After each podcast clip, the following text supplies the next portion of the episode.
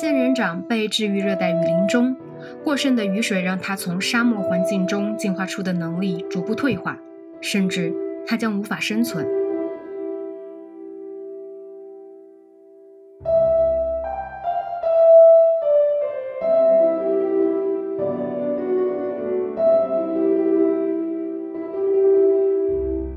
生活平淡，来点谈谈。Hello，大家好，欢迎回到熊猫谈谈，我是吞吞。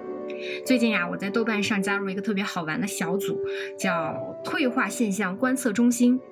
这个小组介绍也特别有趣啊，他是这么说的啊，我来给大家念一念：点是退化的圆，圆是退化的椭圆。达尔文有进化论，这里有退化论。人类的进化和人性的变迁有进化的一面，也有退化的一面，所以退化还是进化，这是个问题。哎，这让我想到了那个莎士比亚那个戏剧当中那个 “to be or not to be”，以这样一种有点戏谑的方式，但实际上极具讽刺的意味，让我就在思考，我们现在是不是真的正在退化？然后我想了想，我们的确是在退化呀，就像是雨林中的仙人掌。无论是在身体层面还是在精神层面，我们其实都有退化的现象。那我想先说一说身体层面的退化。其实，在过往几期的节目当中，我都有呃从不同的角度上去讲我们退化的现象的。比如说第十期，我们是从疼痛的角度去切入这种身体退化的现象；再比如说十五期，我们是以失眠和颈椎病的这种角度去切入退化的。但是今天呢，我们想从这种过剩环境中的这种退化现象，总的来归纳一下，我们身体层面有哪一些退化。具体来说，我认为第一点是近视。我想大家可以身边及世界的去观察一下周围的人，有多少个到底是真正从来没有近视的？当然是不包括那些做了近视手术的啊，就是从小到大都没有近视的人，我想十个人当中有一个就已经非常不错了。然后我们医学上的统计数据也是这样显示的，根据眼科的，就是权威的文献给出的一个统计数据是，整个亚洲年轻人当中有百分之八十到百分之九十的年轻人都会患近视，而这其中的百分之十到百分之二十的年轻人会发展成为高度近视。然后大家就会觉得，哎呦，近视嘛，你把它说的那么严重干什么？反正大家都得了，对不对？你有，我有，大家有，其实就没有什么区别了。但我想说的不是这样的，近视不仅仅简单的是一种物理成像的问题啊，就是大家理解的，就是说，哎呦，近视嘛，不过就是说你的视觉成像在视网膜之前导致了一种视觉模糊的现象。哎呀，你戴个眼镜，对吧？物理矫正一下，呃，成像问题就可以了。哎，你不要这么大惊小怪的啊，然后在那儿耸人听闻。实际上并不是这么简单啊，伙伴们。因为如果我们的眼睛从近视发展成为高度近视之后呢，我们患上一些眼部疾病的概率就会增加，比如说视网膜脱落，比如说青光眼，还有黄斑病变。高度近视会带来这么大的风险，所以我们不得不去思考，就是说，嗯，近视或许是一个我们没有办法去避免的事情，但是。近视发展成为高度近视这一这一段期间，其实是有很多的外在因素导致的。有一个研究当中发现，早上学的小孩子，也就是说他可能没有满七岁啊，六岁或者五岁就去上学了，然后他进入到有压力的学习体系越早，那么他患上近视的呃风险就越大。那这些小朋友们，他们比如说在五六岁的时候就已经去进入到了教育体系当中，然后他们患上近视的时间也跟随着他们入学时间的早而提前了。那么这群人他也是更容易患上高度近视的，就是在你越小的时候用眼过度。那么你就越早的可能会发展成为高度近视，而实际上这件事情是让我们非常难过的，因为你的眼睛是随着身体发育而变化的。你如果在成年之后呢，你的眼睛也随着身体发育成熟而比较稳定了，那你的视力的变化波动会受到这种用眼的程度，就相对说它越稳定就。不容易那么受到影响，但是你在青少年发就是身体发育的时间去用眼过度的话，它导致近视的这种风险会更大。所以很很让人担心的就是，现在也已经鸡娃内卷到了幼儿园。我们可以说是我们对感官的剥削吧，或者是用眼过度这件事情，越早的发生在我们的小朋友当中、青少年当中、我们的少年儿童当中，就是他们的风险就越大嘛。那充斥在这种过剩的视觉刺激，导致了我们的视觉功能退化。这种退化现象让我觉得是非常揪心和难过的。也希望大家能够开始重视身边的这些小朋友们的用眼的情况啊，尽早的去防控这个近视，那不要让他们发展成为每一个人最后都戴着一个非常厚重的眼镜的一个高度近视患者。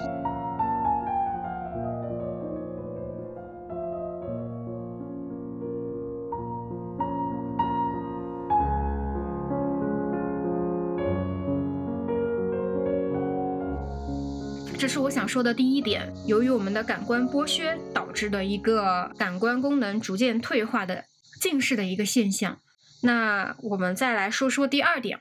而第二点我想说的是，由消费主义带来的另外一个演化陷阱就是过度肥胖。权威的医学杂志《柳叶刀》的子刊《糖尿病与内分泌学》近日发表了评论，指出，呃，全球肥胖、糖尿病和相关代谢紊乱的患病率正在不断提升，而罪魁祸首可能是现代工业化的食品系统。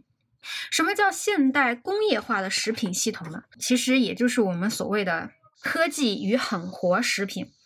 嗯，我们现在所谓的预制菜呀，一些加工食品啊，包括一些软糖饮料啊这些，呃，当然，在这个论文当中呢，它比较强调的是过量摄入含糖饮料，就比如说可乐呀、奶茶呀这些含糖饮料，它对代谢的危害，特别是对糖尿病、高血压以及牙齿的危害是非常大的。但是呢，我们还是仍然要强调的是，尽管他们对我们的这些呃代谢上是有。啊，有害的。但是我们在强调任何东西的时候，都要关注的是量。对健康的影响一定是取决于你摄入这个东西的量的。啊，不要谈糖色变啊！啊，任何东西它过量都会是有毒。但是当它是在一个合理的成分，或者是说我们在健康食品当中去添加一些少量的糖，这些东西对代谢的危害都并不是特别大。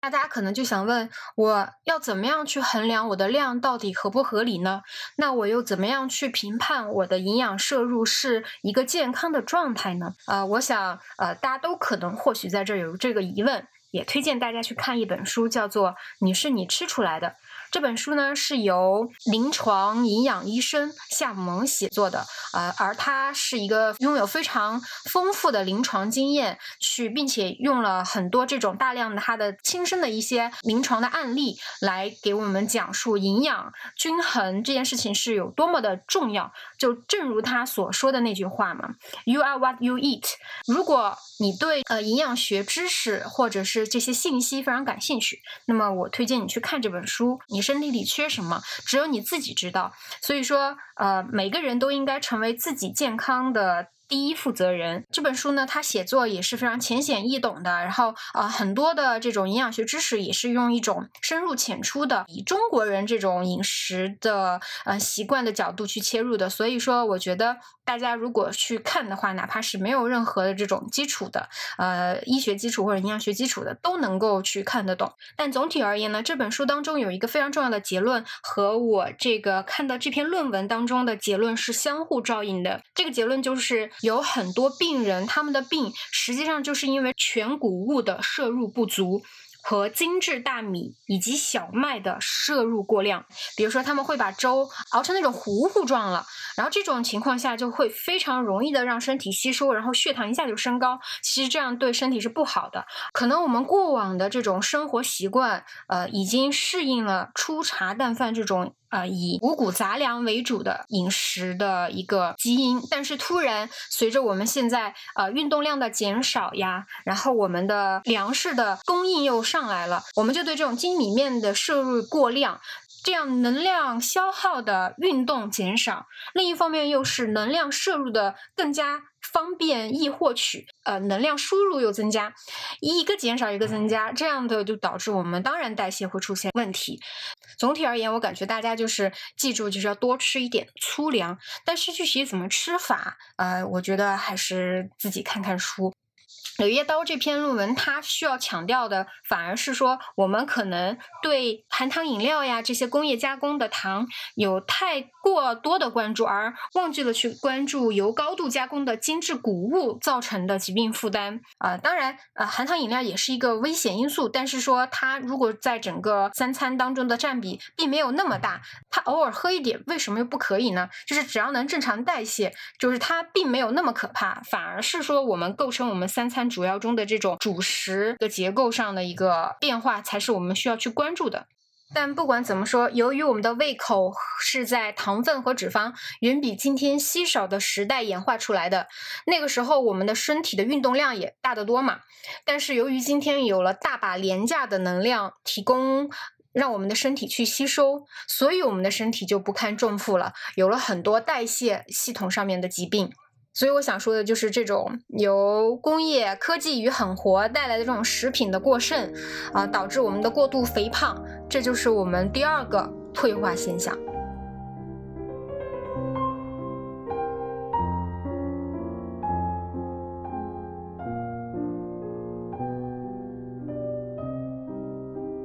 而第三点，我想讲的是，在这个过劳工作时代中，我们很多人都久坐不运动。而导致了整个四肢退化和某些身体机能下降的一种亚健康状态。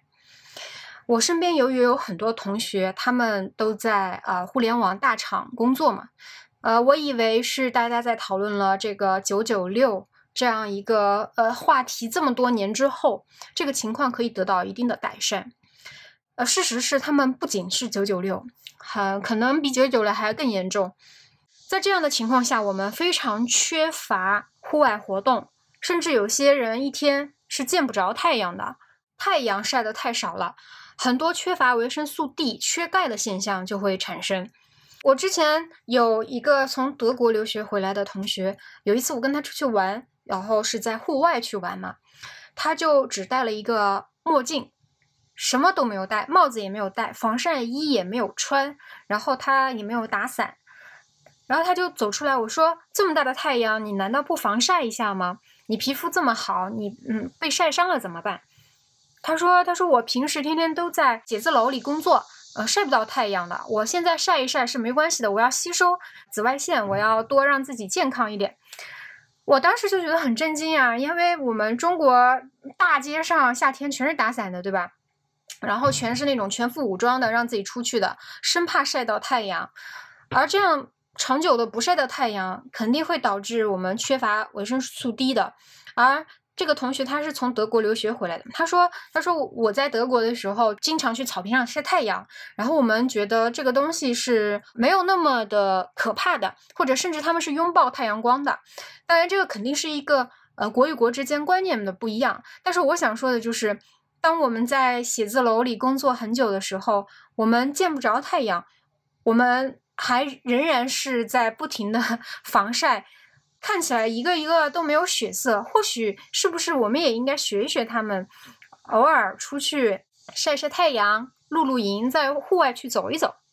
然后这里又让我想到另外一个特别有趣的事情，就是我和啊我的一位已经工作了很久的同学就是聊天嘛，他说他最近去报了一个瑜伽班，然后他的老师教他的课程内容是如何正确的走路。我当时就觉得很震惊啊！一节瑜伽课的私教大概是四五百块钱，然后这四五百块钱教你怎么样去走路，然后我想这不是人与生俱来的这种能力吗？你对一个三四岁的小孩说这个，人家都会觉得，嗯，我不是为什么要说这个？我你看我三岁小孩我都会走路了，但是我就觉得这个事儿特别有趣啊。他说，就是因为他骨盆不稳嘛，所以他走路的姿势也是不对的。希望通过走路来矫正这个骨盆，但我不知道这个东西到底对不对啊。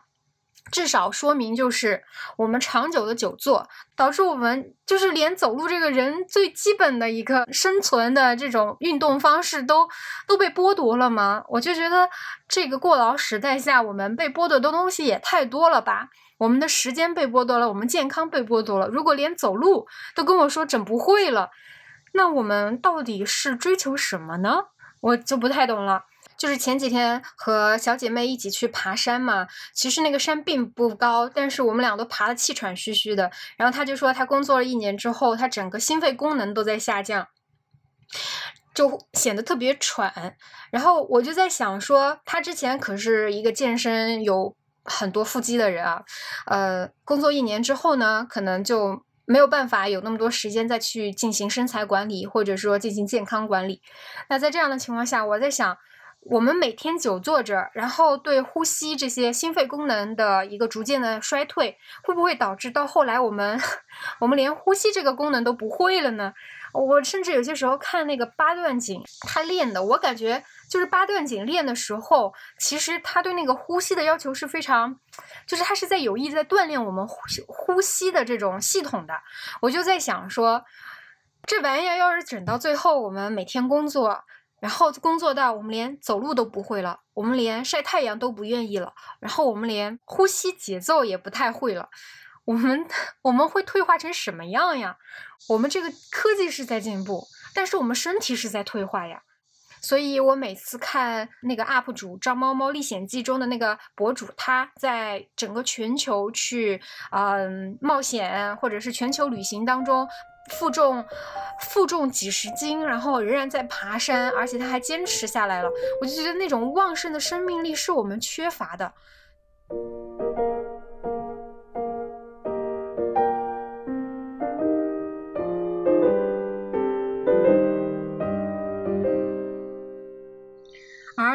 层面的人类退化现象呢，就有非常非常之多了。啊，那我在这里呢，就是捡一些我认为我自己。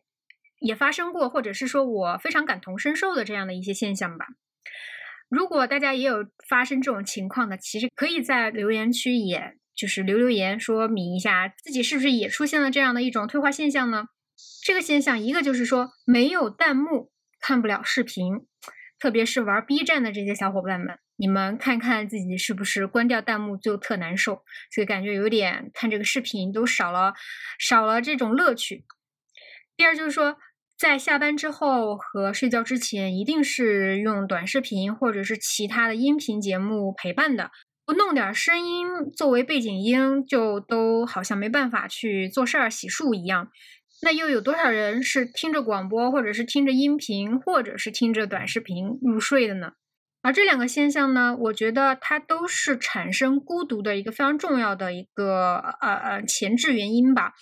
我们由于过于快的去获得一种某种意义上的连与他人连接，让我们更加沉迷于在这些精神层面的，或者说反而让我们对这种人与人之间的物理连接感到可怕。这是我刚刚想说的第一点。其他总体来说，就是现代人的话更加的容易感到孤独。除此之外呢，我认为还有第二点，就是我们现在很容易审美扭曲。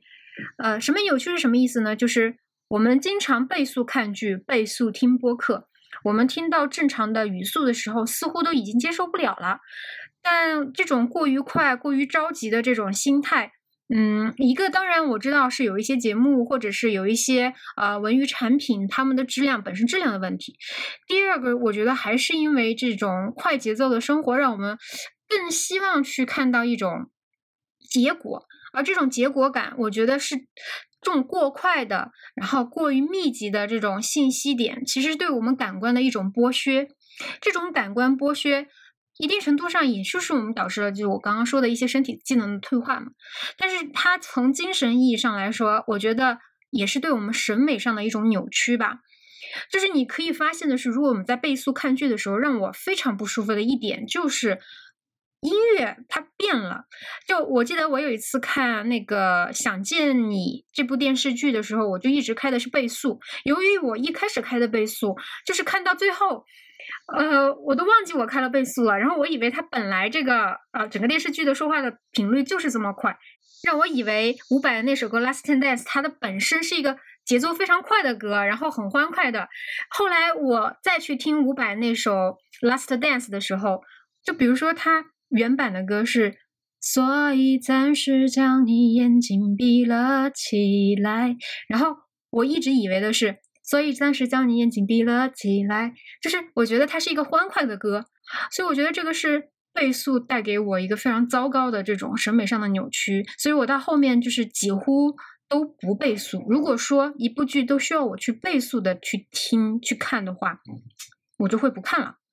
我就是不太希望自己的呃审美再受到这样的这种因为速度加快而扭曲而带来的这种污染吧。所以我到后面就基本上不怎么再去嗯倍速的去看剧或者是听播客了。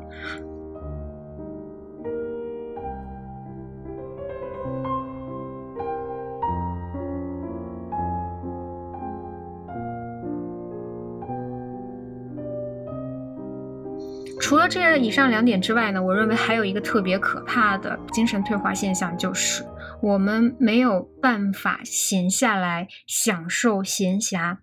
我们总是为了一个目的去生活，就是特别害怕自己手停口停吧。当然，这个东西是我们一个被迫的。我们很喜欢去表演出自己很努力的样子，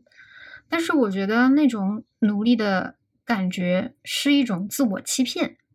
就是我们让自己忙碌，让自己好像从来没有去休息过，以至于让周围的人没有办法用懒惰来批评你。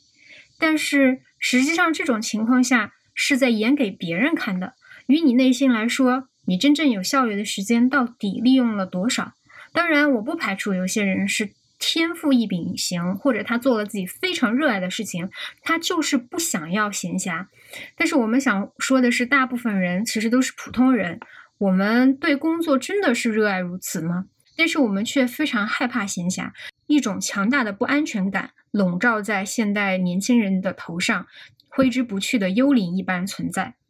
当然，或许我刚刚讲的所有的点，都是人类正常应对这些变环境变化所产生的正常的反应。有可能我们是先退化再进化。对于那些社会达尔文主义者来说，他们认为总有一部分人会被淘汰，而那部分适应了新环境的人，就是生存游戏中的胜利者。由于我不是演化生物学家，我当然没有办法给上述的这些事情一个非常科学的评价。但是我想说，从主观感受来说，我们以上的这种人类退化现象，让我们已经感觉到了不舒服、不自在，这总是可以去诉说的吧。所以在整个这个过程中呢，我们都有一个疑问，就是为什么物质条件越发丰裕的现在，并没有带来更多的幸福感，而我们父辈那一代，或者是父辈以上的那一代，物质非常贫困的那一个时代的人，他们反而。对幸福的感知比我们更强烈呢？这里到底出现了什么样的问题呢？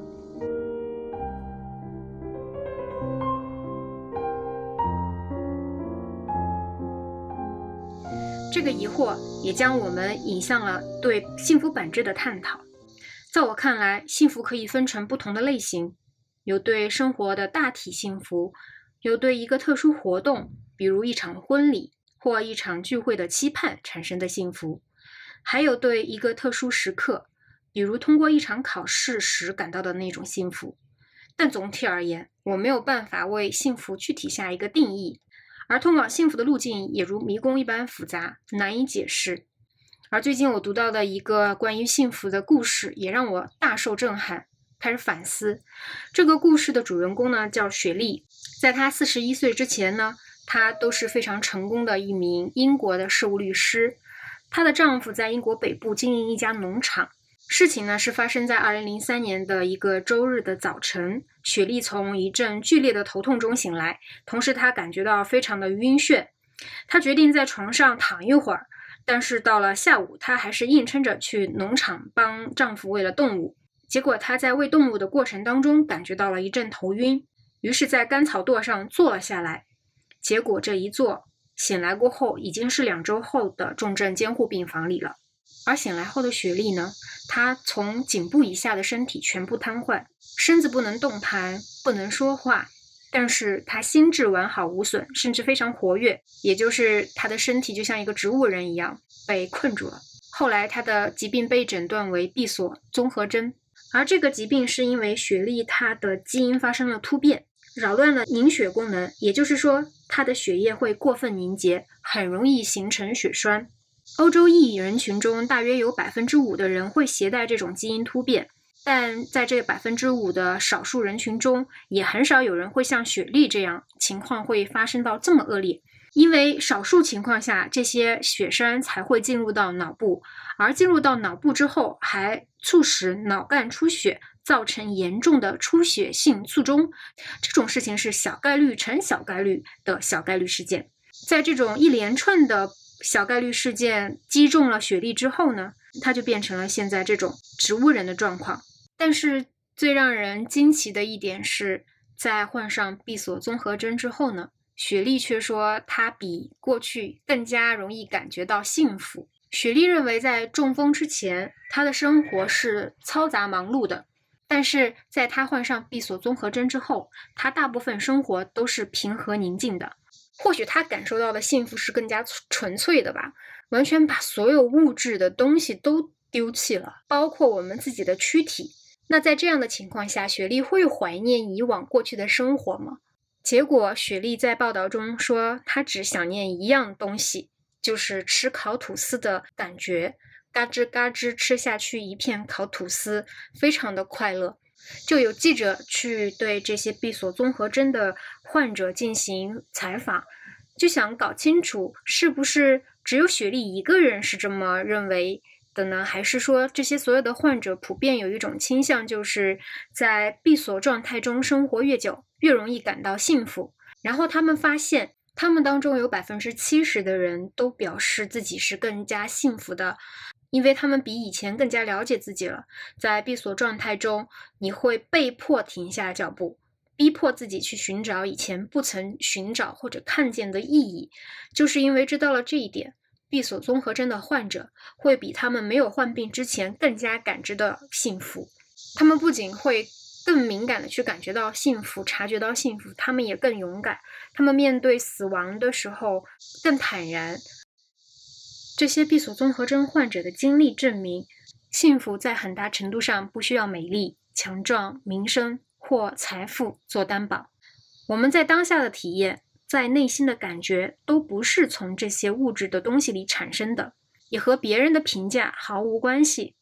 如果你回顾这一生，如果想到自己有二三十年的时光是在闭锁中度过的，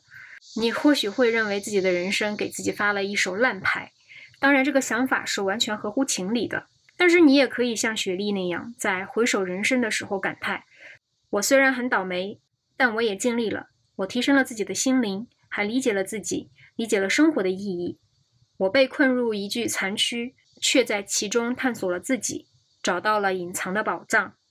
这些闭锁综合征的患者的故事，为我们所谓的幸福概念增加了很多不一样的内涵。真的会有人在我们觉得不堪忍受的环境里，还能感受幸福？那为什么我们却在比他们更好的条件里，还在焦虑和痛苦中度过呢？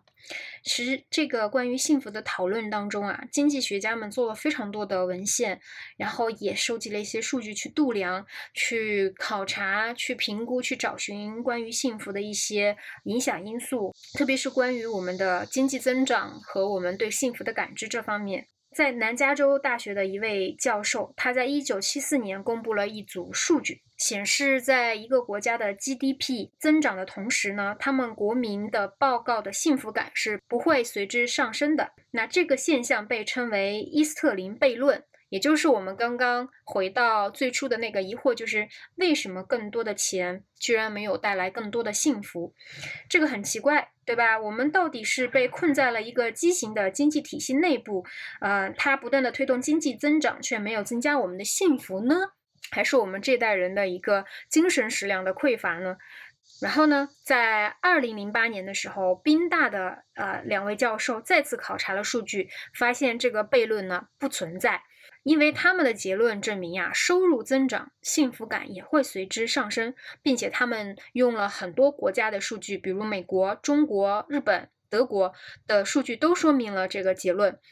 也就是他们认为钱确实能为你买来幸福，并且你的收入翻倍，你的幸福感也随之倍增，它是一个线性增加的关系。但其实这个结论也是有一点点奇怪的，也就是说，你在中国挣一千块钱，当你的工资翻成了两倍，也就是挣两千块钱的时候，你的幸福也会增加两倍。但是如果你挣的工资是一百万，那你要使得你的幸福翻倍的话，你就必须要挣两百万。而你要想想的是。同时都是获得两倍的话，但是一个是要增加一百万，一个是要增加一千就可以了。这个之间难道没有问题吗？这种度量到底合理吗？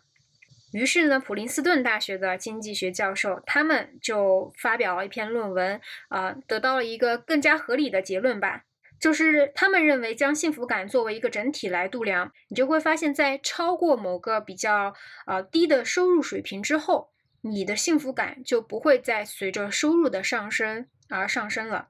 而我看到过一个报道的数字，就是在英国满足这样幸福感的基本需要的收入水平大概是每人每年两万五千英镑。如果我们不按照汇率去换吧，因为两万五千英镑对于呃换成人民币来说，其实是一笔很可观的收入嘛。但是你要想的是它。嗯，要适应英国那边的物价的话，如果我们按照这样的一个类比，就是假设告诉你在上海挣两万五千块钱的人民币的话，你怎么在上海还能活得很幸福呢？嗯，可能很多人都会跟我一样发出这种疑惑，就是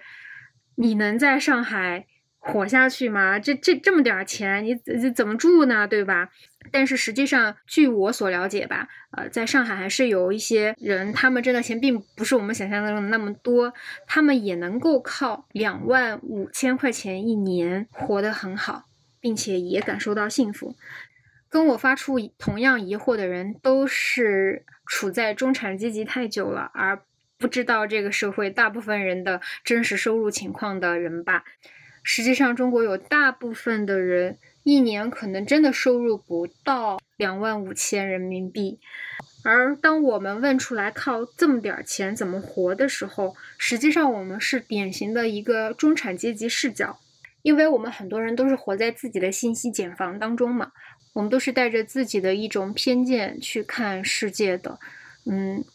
呃，第六期节目的嘉宾 Zoe，他曾经跟我说过，嗯，一句话让我非常的嗯震惊，就是当时我问他说，哎，为什么你不跳出来去找一个更有钱的工作呢？如果有这样的一个 offer，有这样的一个机会，他的回答非常震惊我。他说，我为什么要挣那么多的钱？挣那么多的钱就意味着我的生活中有很多时间就要给工作。可是我觉得我的生活平衡的非常好，在这样的情况下，我并不希望挣那么多的钱来打破我现在生活的美好的平衡。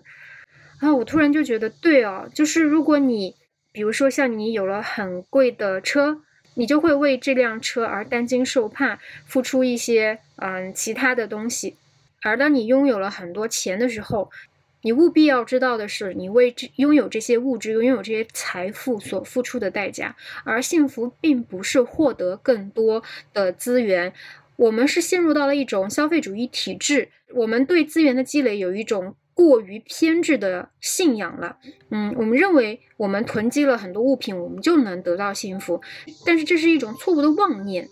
其实大部分人都知道，幸福是一种体验感。或许买一辆豪车，买一个奢侈品的包，买一个非常大的房子，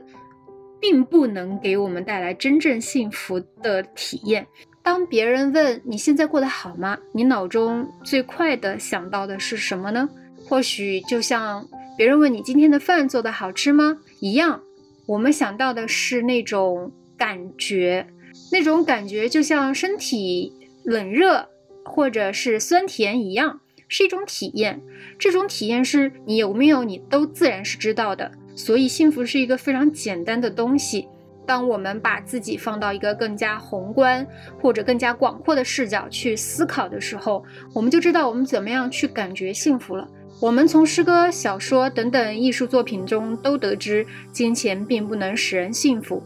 但是我们依然在一部社会的跑步机上奔波，努力获取更多的金钱。我们总是觉得好像追求幸福就意味着一定要追逐物质上的财富积累，我们的收入、我们的工资一定要上涨。但是其实我们结合今天所有讲的这一些，我们发现过剩的物质并不能带来更多的幸福。当我们觉得幸福意味着驾驶豪车，或者是得活成像明星那样非常时髦，每天穿着非常漂亮的衣服，背着名牌包包。要么就是住进大 house、江景大平层，或者把孩子送进那些名校。我们编造了一个又一个的故事，坚信那样就能带来人生的满足感。为此，我们愿意去忍受漫长的通勤、乏味的工作，或许还有乏味的伴侣，只因为我们相信那样的故事剧本下面更有益于我们去实现幸福。从演化的角度上，我们也可以更好的去理解我们这样的一种行为吧。就是在我们啊人类的自身演化史中，我们学会了如何去珍惜资源，而在现代社会中，这些资源就意味着房产、车子、游艇、珠宝。但是时代已经不同了，这就像是我们最开始讲的那一个陷阱吧，演化陷阱，肥胖，消费主义带来的过度肥胖。就是当我们的欲望是从比今天更稀少的时代中演化出来的话，那我们今天有了更多满足我们欲望的途径和方式，我们的精神层面也是不堪重负了。我们对那个本质核心的简单的幸福就离它就越来越远了。所以我们需要做的是什么呢？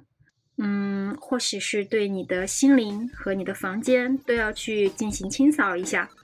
扔掉那些过剩的、不需要的东西，把那些灰尘整理整理，扔到房外去，打扫干净屋子，让阳光洒进来，用你的本能去感受幸福吧。好啦，今天的节目就到这里啦，谢谢大家的收听，欢迎大家订阅转发，下期再见啦。